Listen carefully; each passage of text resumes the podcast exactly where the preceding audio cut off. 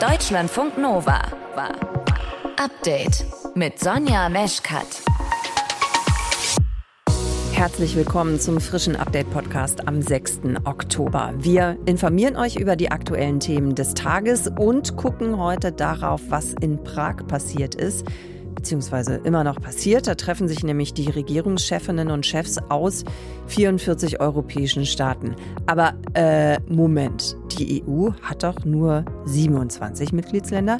Das stimmt. Dieses Treffen ist zwar ein europäisches, aber eben ein stark erweitertes. 27 Mitgliedstaaten plus 17 weitere. Die Europäische Politische Gemeinschaft, die ist da heute zusammengekommen und Kanzler Scholz sieht dieses Treffen positiv. Das ist gut für den Frieden, für die Sicherheitsordnung. Das ist gut für die ökonomische Entwicklung und für die Prosperität.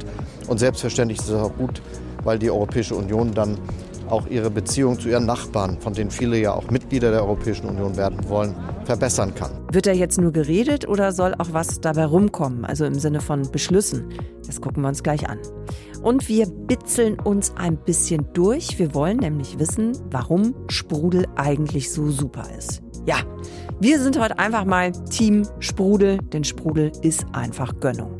Dieses schöne Prickeln auf der Zunge erfrischt uns nicht nur, sondern das ist wie so eine Massage auf der Zunge. Führt dazu, dass die Geschmacksknospen angeregt werden, die Durchblutung in der Mundschleimhaut wird angeregt, was dazu führt, dass wir einfach wesentlich besser schmecken. Sagt Maik Hünefeld, der muss es wissen, der ist nämlich Fachmann für Mineralwasser. Mehr zum Bitzel gleich. Ihr hört zu, das ist schön. Deutschlandfunk Nova. Themen gibt es wirklich genug. Krieg gegen die Ukraine, Klima, Energie, Sicherheitsfragen. Das alles steht auf der Agenda beim ersten Gipfeltreffen der Europäischen Politischen Gemeinschaft in Prag. Jetzt denkt ihr vielleicht, aber Moment mal, die EU, die trifft sich doch ständig. Ja, aber dieses Treffen, das ist ein anderes, ein neues. Der französische Präsident Emmanuel Macron hat es ins Leben gerufen.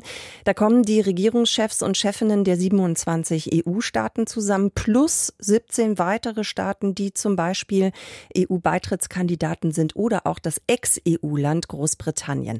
Das alles natürlich auch ein symbolisches Zeichen, um Russland gegenüber zu zeigen, dass Europa zusammensteht.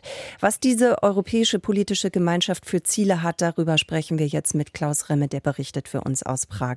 Klaus, was soll denn mit diesem neuen Club erreicht werden? Sonja, ich glaube, es soll ein Forum entstehen, in dem geredet werden kann mit Leuten, mit denen man sonst einfach nicht häufig zusammenkommt. Eigentlich gar nicht. Die Staats- und Regierungschefs, 44 an der Zahl, sehen sich so im informellen Rahmen nicht.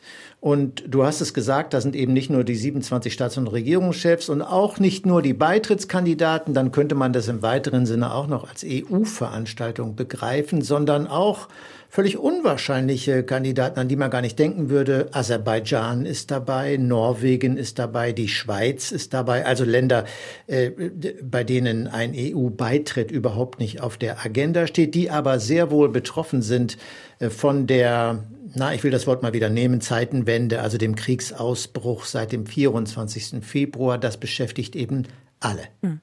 Worum soll es denn gehen? Also geht es dann auch darum, dass da etwas beschlossen werden soll, dass man sich auf etwas einigen möchte? Oder ist das im besten Sinne ein Treffen, wo man wirklich mal wieder aufeinander trifft, um sich zu begegnen, im wahrsten Sinne des Wortes?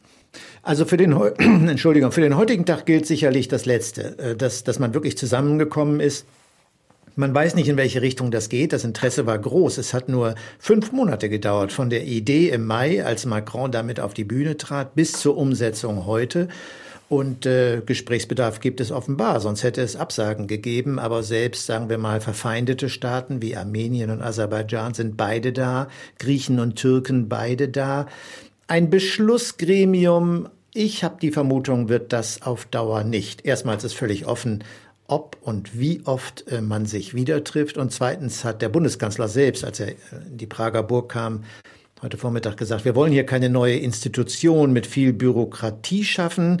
Das hier soll Dialog sein, soll Kooperation unterstreichen und in diesem ersten Treffen natürlich vor allem eine Ansage gegen Russland, nämlich die Botschaft, dass der Versuch, die Europäer zu spalten, ob EU oder nicht, nicht aufgehen kann.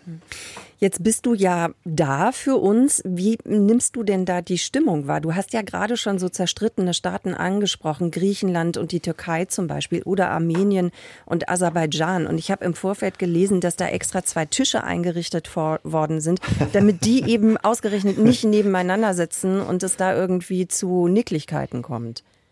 Ja, vielleicht nicht Tische im wörtlichen Sinne. Es geht um runde Tische im Tagesablauf. Ja. Die Thema, nein, gar nicht so sehr. Also es geht tatsächlich daran, dass nach der ersten öffentlichen Sitzung runde Tische eingerichtet wurden, also so Workshops mit unterschiedlichen Themen, wie Frieden und Sicherheit einerseits oder Klima, Energie, Wirtschaft andererseits. Und da ist schon aufgefallen, dass natürlich die Staaten, die Händel miteinander haben, jetzt nicht in der gleichen Arbeitsgruppe in Anführungsstrichen sitzen. Beim Reinkommen, das ist ja das, was wir wirklich nur messen können, also wer äußert sich wie vor Kameras und Mikrofonen im Vorfeld einer solchen Tagung. Ich habe eine Portion Neugier festgestellt. Ich hätte eigentlich mehr Skepsis erwartet, insbesondere bei Liz Truss. Durchaus nicht selbstverständlich, dass die britische Premierministerin zu einem solchen Treffen einer europäischen Gemeinschaft kommt mit allen 27 ehemaligen EU-Partnern, die man ja aus Sicht der Tories so froh ist, losgeworden zu sein. Also Neugier viel und Offenheit darüber, was daraus wohl wird. Glaube ich, das beschreibt es ganz gut. Offenheit, ja, Neugier, das ist natürlich alles gut. Aber am Ende hat man natürlich schon die Frage, was kann so eine europäische politische Gemeinschaft bringen? Was glaubst du? Was ist deine Einschätzung? Naja, am Anfang, kurz nachdem Macron damit rauskam, war natürlich der Verdacht groß, dass Macron hier Zeit gewinnen will für EU-interne Reformen und eine Art Warteraum schafft für Beitrittskandidaten. Allen voran, weil die Ukraine eben mit einer solchen politischen Wucht in Richtung EU drängte und der Westbalkan da wieder einmal drohte, hinten rüber zu rutschen. Durch den noch größeren Kreis, finde ich, wird dieses Argument jetzt nicht unbedingt stärker. Ich bin wirklich gespannt. Für mich ist es auch völlig offen. Also wenn die sich einmal im Jahr treffen, um sich hinzusetzen und zu überlegen, ob sie gemeinsame Probleme haben und ob sie die vielleicht anders lösen können als mit Abschlusserklärungen, um die lange gerungen wird, dann ist das aus meiner Sicht völlig gerechtfertigt. Wenn daraus eine weitere Quatschrunde entsteht, in der eigentlich wenig passiert, außer dass man sich mal wieder die Hände schüttelt. Ich glaube, dann wird das schnell im Sande verlaufen. Die neue Europäische Politische Gemeinschaft trifft sich heute in Prag. Hintergründe dazu von unserem Korrespondenten Klaus Remme.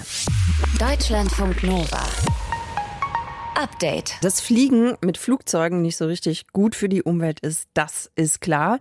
Und auch um die Flughäfen herum scheint Umweltschutz jetzt nicht im Fokus der Politik zu stehen. Aktuelles Beispiel der Flughafen BER in Schönefeld. Da gibt es nämlich offenbar zahlreiche unnötige Leerfahrten von TaxifahrerInnen. Justus Wolters aus dem Nova-Team.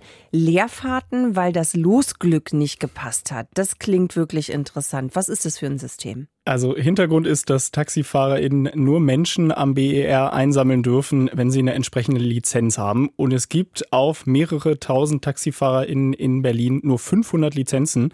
Und für die gibt es kein ausgetüfteltes Vergabesystem, sondern da kommt eine Lostrommel zum Einsatz. Und das war jetzt am Montag wieder soweit. Da waren 3 offizielle Menschen in einem Raum, begleitet von einigen VertreterInnen der Taxiunternehmen der Region. Und dann wurden etwa 4 Stunden lang rote Glückslose aus so einer Lostrommel gezogen. Und wer bei dieser Verlosung jetzt leer ausgegangen ist, der darf zwar Fahrgäste von Berlin zum BER fahren, aber wenn dann jemand dort an die Scheibe klopft und fragt, hey, fährst du nach Berlin zurück, kann ich bei dir mit? Da muss die taxifahrende Person sagen, nee, darf ich nicht. Und damit fährt dieses Taxi dann leer nach Berlin zurück. Aber also jetzt mal ehrlich, das klingt doch aus mehreren Gründen, auch aus Umweltschutzgründen, ziemlich Banane. Ja. Also der Tagesspiegel, der geht zum Beispiel davon aus, dass das ungefähr 100.000 Leerfahrten zwischen dem BER und Berlin im Jahr bedeutet. Und das passt ja mal so gar nicht zu den Klimaschutzzielen, die man so an anderen Stellen hat. Und auch finanziell ist das für die Taxiunternehmen kompletter Mist. Einige sagen, dass sich damit diese Fahrten zum Flughafen überhaupt nicht mehr lohnen für sie. Aber was ist denn der Sinn und Zweck davon überhaupt? Warum gibt es dieses Konzept mit diesen Lizenzen? Das liegt daran, dass der Flughafen BER im Landkreis Dahme-Spreewald liegt und damit in einem anderen Landkreis als Berlin, wo viele Taxis ihre Unternehmen haben. Und rechtlich ist es so geregelt, dass Taxiunternehmen nur in ihrem festen Kreis auf Fahrgäste warten dürfen. Und am BER soll durch diese Lizenzen dafür gesorgt werden, dass nicht zu viele Berliner Taxis den Taxis aus Dahme-Spreewald die Kunden wegnehmen. Okay. Und Hayrettin Simsek von der Innung des Berliner Taxigewerbes sieht da auch ein ganz zentrales Problem für die Fahrgäste. Dann reichen diese Taxen nicht aus. Deswegen gibt es da immer wieder Probleme, dass dort auch viele Fahrgäste einen ganz schlechten Eindruck über die Organisation am Flughafen dann auch haben. Genau, und diese Unzufriedenheit, die dann bei den Fahrgästen ist, die bekommen natürlich die Taxifahrenden dann auch wieder ab. Kann ich mir genau vorstellen, wie das abläuft. Wenn es jetzt irgendwo so eine Knappheit wie bei den Lizenzen gibt, dann gibt es ja auch schnell Menschen, die das ja auf andere Art und Weise umgehen wollen. Illegal kann man natürlich auch sagen. Wie sieht es da aus am BER? Die gibt es da auch. Da gibt es Taxifahrende, die nehmen ihre potenziellen Fahrgäste sozusagen ab Gate an die Hand. Bei denen ist es so, dass sie sich ganz normal auf den Kurzzeitparkplatz hinstellen, reinlaufen und die Fahrgäste direkt ansprechen und deren Koffer dann in die Hand nehmen und die Fahrgäste dann ins Auto begleitet werden. Genau, und dieses Problem, das ist auch dem Flughafen, der Polizei und dem Ordnungsamt bekannt, ist nämlich ziemlich nervig, aber die schieben sich alle gegenseitig so ein bisschen die Verantwortung zu und deshalb wird das auch nicht so groß verfolgt, meint Hayrettin. Dieses Taxiproblem am BER hängt sich also stark an einem Gesetz auf, das den Taxiunternehmen Landkreisansprüche zuteilt. Hast du eben schon mal kurz erklärt, aber würde sich sowas auch auflösen lassen? Total, aber dafür profitieren viel zu viele von diesem System. Also dieses Gesetz, das gilt nicht nur in Berlin oder Brandenburg, das gilt in ganz Deutschland. Und in der Grundidee soll das wohl auch so kleine Taxiunternehmen schützen und Reviere gleichmäßig aufteilen. Und genau diese Reviere sind aber für die Taxiunternehmen teilweise Gold wert. Denn dadurch können auch die Tarife unterschiedlich gestaltet werden und für die neuen taxi-ähnlichen Unternehmen, wie zum Beispiel Uber, da gestaltet sich das häufig anders, denn die musst du ja erstmal beauftragen, bevor sie irgendwo hinkommen und dadurch wird dieses Gesetz so ganz elegant von Uber und Co. umgangen. Verrückte Sache auf jeden Fall, Justus. Danke dir fürs Erklären. Ja, gerne. Deutschlandfunk Nova. Update. Wie oft waren im vergangenen Jahr eigentlich AutolobbyistInnen zu Besuch im Bundeswirtschaftsministerium? Und wie viel Energie verbraucht denn wohl das Rathaus in eurer Stadt? Das sind legitime Fragen, die die Behörden und Verwaltungen beantworten müssen, wenn wir danach fragen. Denn es soll transparent sein, wie demokratische Entscheidungen und staatliches Handeln funktionieren. Das Blöde ist nur, das ist leider nicht so easy, an diese Infos ranzukommen. Das kann sogar richtig kompliziert sein oder werden und manchmal auch teuer. Das soll sich ändern und deshalb hat die Regierung, die Ampelkoalition, in ihrem Koalitionsvertrag festgelegt, dass es ein neues Bundestransparenzgesetz geben soll. Bisher ist in der Richtung aber noch gar nichts passiert und deswegen hat ein zivilgesellschaftliches Bündnis einen Gesetzesentwurf ausgearbeitet und heute dem Bundesinnenministerium übergeben. Daran mitgearbeitet hat Marie Jünemann. Sie ist Bundesvorstandsmitglied vom Verein Mehr Demokratie und wir haben vor der Sendung zusammengesprochen. Frau Jünemann, Ihr Gesetzesvorschlag will die Arbeit von Behörden in Deutschland transparenter machen. Was sind da Ihrer Meinung nach die dringendsten oder größten Baustellen? Ich glaube, der wichtigste Punkt ist, dass wir ein ganz grundlegendes Prinzip bei der Transparenz in Deutschland umdrehen wollen. Wir wollen weg von der Hohlschuld der BürgerInnen, die einen Antrag stellen müssen für Informationen, hin zur Bringschuld des Staates. Sie müssen sich vorstellen, im Jahr 2022 muss man in Deutschland immer noch auf Bundesebene einen Antrag stellen, um an politische Informationen zu kommen. Und das wird dann zu einem richtigen Hindernislauf. Also erstmal muss ich wissen, wie ich diesen Antrag stelle. Dann dauert das meistens sehr, sehr lange, dass der beantwortet wird. Es gibt eine Frist, die festgelegt ist, aber die wird meistens gerissen und es kann Monate bis Jahre dauern, bis ein Informationsbegehren beantwortet wird. Und dann kann das Ganze auch noch bis zu 500 € kosten. Und wir haben gesagt, dieses Informationsfreiheitsgesetz ist jetzt 16 Jahre alt. Das ist einfach nicht mehr zeitgemäß, für Informationen einen Antrag stellen zu müssen. Wir wollen, dass die Regierung und Verwaltung von sich aus ganz bestimmte Kategorien von Informationen auf einer Plattform ganz einfach zu finden online bereitstellen. Machen Sie es doch vielleicht mal ein bisschen konkreter. Was sieht Ihr Gesetzesvorschlag davor? Also wie könnte das im einzelnen Fall vielleicht eben besser laufen? Also wir haben 27 Informationskategorien festgelegt, was veröffentlicht werden soll. Und darunter fallen zum Beispiel Verträge, die Deutschland abschließt, ab einem Wert von 100.000 Euro. Da könnte man zum Beispiel denken an diese Mautverträge, wo es ja auch große Skandale gab. Aber auch zum Beispiel Gutachten wollen wir, dass die Regierung von sich aus veröffentlicht. Also Gutachten, die erstellt werden, bevor ein Gesetz verabschiedet wird. Das kann zum Beispiel jetzt aus der Luft gerissen heißen, wie viel CO2 spart man denn durch ein Tempolimit wirklich ein? Und es gibt viele Informationen auch, die schon öffentlich sind in diesen Bereichen, aber sie sind ganz verstreut und genau, ein Transparenzportal würde das durchsuchbar auffindbar machen, dass ich einfach Tempolimit eingebe und das Portal spuckt mir dann eben alle Informationen aus, die ich zum Tempolimit haben will. Also es geht um Kontrolle, es geht aber auch darum, Politik nachzuvollziehen. So, und das soll ja dann eben möglichst durch diese Transparenz funktionieren. Jetzt haben Sie ja eben am Anfang schon erklärt, wenn man das jetzt machen will, wenn man eben Antworten auf solche Fragen haben will, Antrag stellen, Antwort abwarten, kann Monate, manchmal Jahre dauern. In der Praxis, so wie Sie das sagen, bedeutet das doch aber im Prinzip dann nochmal mehr Arbeit für ohnehin schon überlastete Behörden. Wie soll das funktionieren? Das Schöne ist, wir haben das Rad nicht neu erfunden. Man muss einfach nur in die Bundesländer schauen. Und da gibt es das schon. Und zwar nämlich heute auf den Tag, seit 10 Jahren in Hamburg gibt es so ein Transparenzportal. Und das Schöne ist, in Hamburg wurde dieses Transparenzportal mit der Einführung der E-Akte so ein bisschen zusammengedacht. Und auf Bundesebene soll bis Ende 2024 ja auch flächendeckend die E-Akte eigentlich eingeführt werden. Das heißt, dann sollen Informationen sowieso flächendeckend elektronisch vorliegen. Und das zusammenzudenken, dass diese Informationen einfach auf dem Portal auch veröffentlicht werden. Das ist jetzt total wichtig. Und es ist in Hamburg so, dass innerhalb von 48 Stunden mittlerweile Informationen auf dem Portal zu finden sind. Da hat sich ein total guter Workflow etabliert. Und das zeigt, dass so ein Transparenzgesetz eben dazu führt, dass die Verwaltung digitaler wird und auch selber effizienter arbeitet. Ich denke dabei natürlich auch sofort an sehr, sehr große Mengen von Daten, die ja dann da auch zwangsläufig zur Verfügung gestellt werden. Wie kann man denn oder können Sie vielleicht auch mit Ihrer Idee dazu beisteuern, dass ich und alle anderen, wir Normalsterblichen, durch diesen Wust von Datenbergen dann auch durchblicken, dass wir verstehen, was da dann veröffentlicht wird? Unsere Idee für das Portal ist, dass tatsächlich dieses halt leicht maschinenlesbar die Dokumente zur Verfügung gestellt werden, leicht durchsuchbar ist, dass es benutzerfreundlich ist.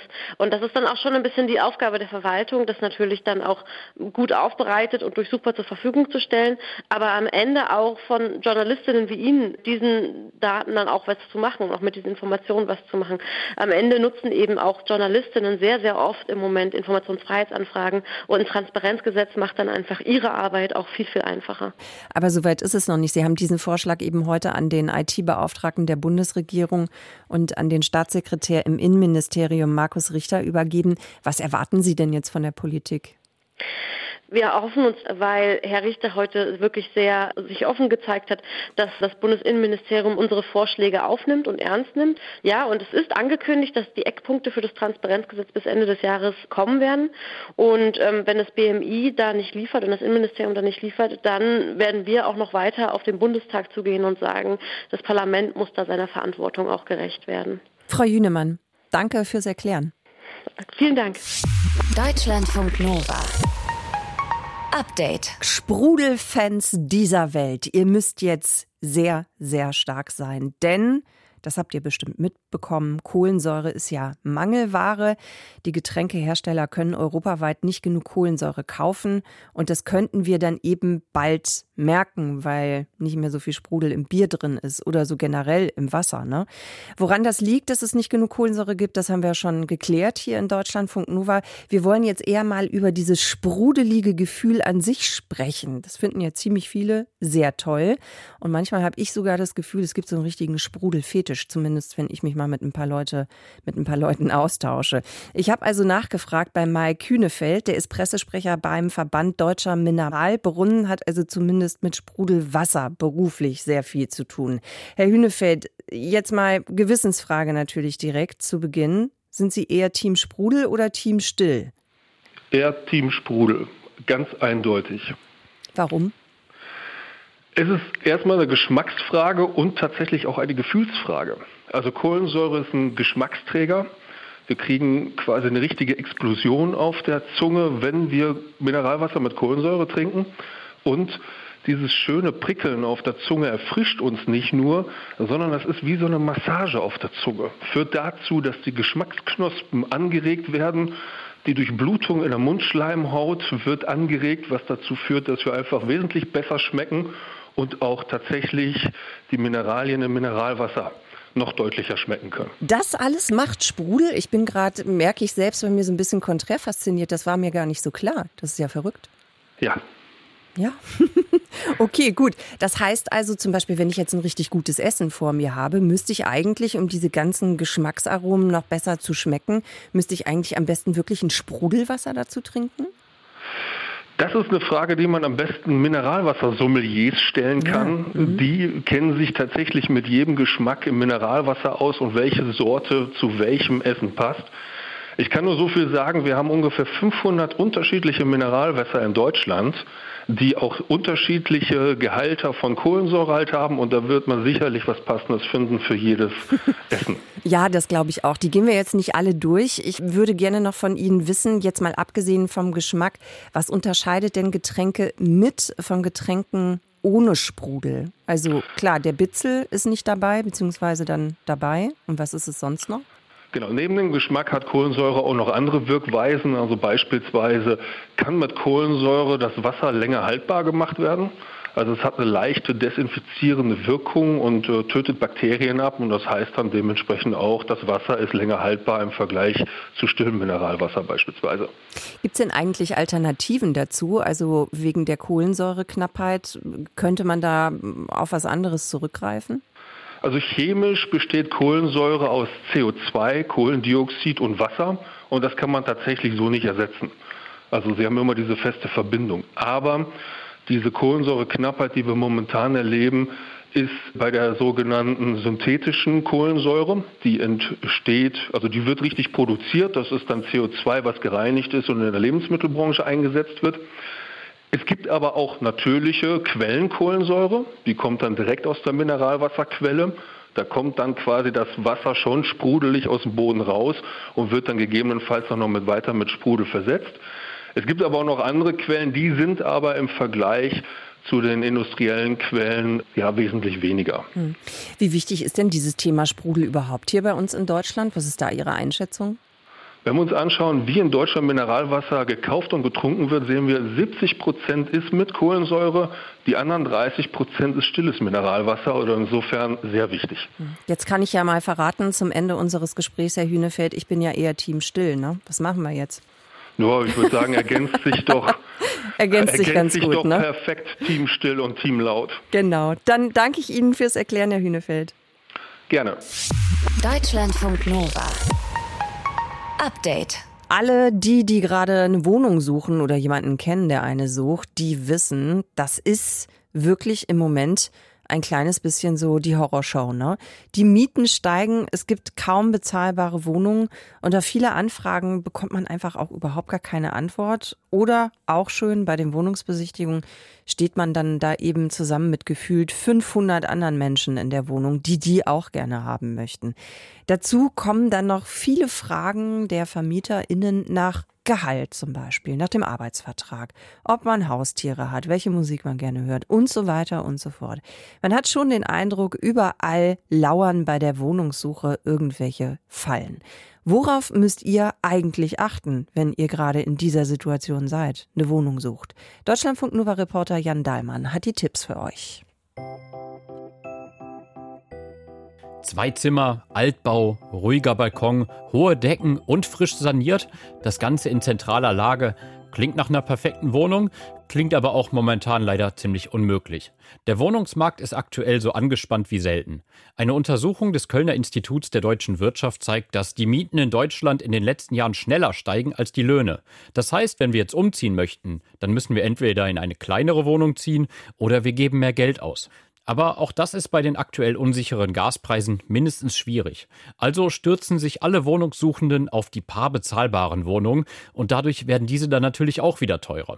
Eine Situation, die für alle Wohnungssuchenden frustrierend und für alle Vermietenden sehr komfortabel ist, sagt die Juristin Marielle Eifler vom Hamburger Mietverein. Also im Augenblick ist die Marktlage einfach so, dass die Vermieter da mehr Auswahlmöglichkeiten haben. Das heißt, die Mieter stehen enorm unter Druck und sind natürlich auch bereit, dann mehr mitzumachen. Und mehr mitzumachen wird immer mehr. MaklerInnen und VermieterInnen verlangen teilweise schon bei der Suche unzählige Infos. Für eine faire Chance müssen wir uns eigentlich schon bei der Bewerbung komplett nackig machen. In einer Beispielmusterbewerbung von WG gesucht klingt das dann zusammengefasst so. Ich bin 31 Jahre alt, Nichtraucher und studierter Sozialpädagoge. Nach 5 Jahren in Stuttgart trete ich zum 1. April eine unbefristete Vollzeitstelle in der Jugend- und Familienhilfe in Nippes an. Gerne lege ich Ihnen meinen neuen Arbeitsvertrag und eine positive Schufa-Auskunft vor. Ich bin verantwortungsbewusst und verlässlich. In meinen bisherigen 2 Wohnungen habe ich jeweils mindestens 5 Jahre gelebt und dort kleinere Reparatur- und Instandhaltungsarbeiten selbst durchgeführt. Gerne mache ich das auch in der neuen Wohnung. Klingt fast so, als hätte man ohne Musterlebenslauf keine Chance. Und auch hier legt man natürlich schon freiwillig die Schufa-Auskunft und den Arbeitsvertrag vor. Gibt man diese Dinge nicht freiwillig an, dann wird es spätestens bei der Wohnungsbesichtigung Zeit. Das kennt auch Marielle Eifler.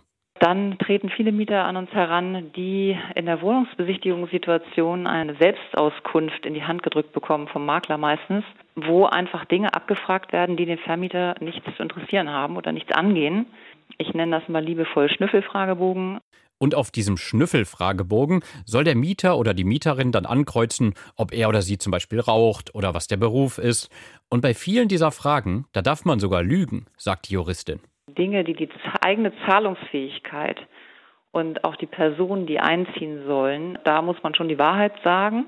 Aber Dinge, die zum Beispiel in einen sehr persönlichen Lebensbereich gehen, ob man Raucher ist oder ob man ein Instrument spielt oder welcher Religion man nachgeht oder welche Musikvorlieben man hat, das geht alles den Vermieter definitiv nichts an. Und da hat man ein Recht zur Lüge. Das ist auch das, was viele einfach nicht wissen. Natürlich sagt sie aber auch, dass man sich jetzt keine Märchen ausdenken sollte und dass man zur Sicherheit lieber nochmal beim lokalen Mietverein nachfragt.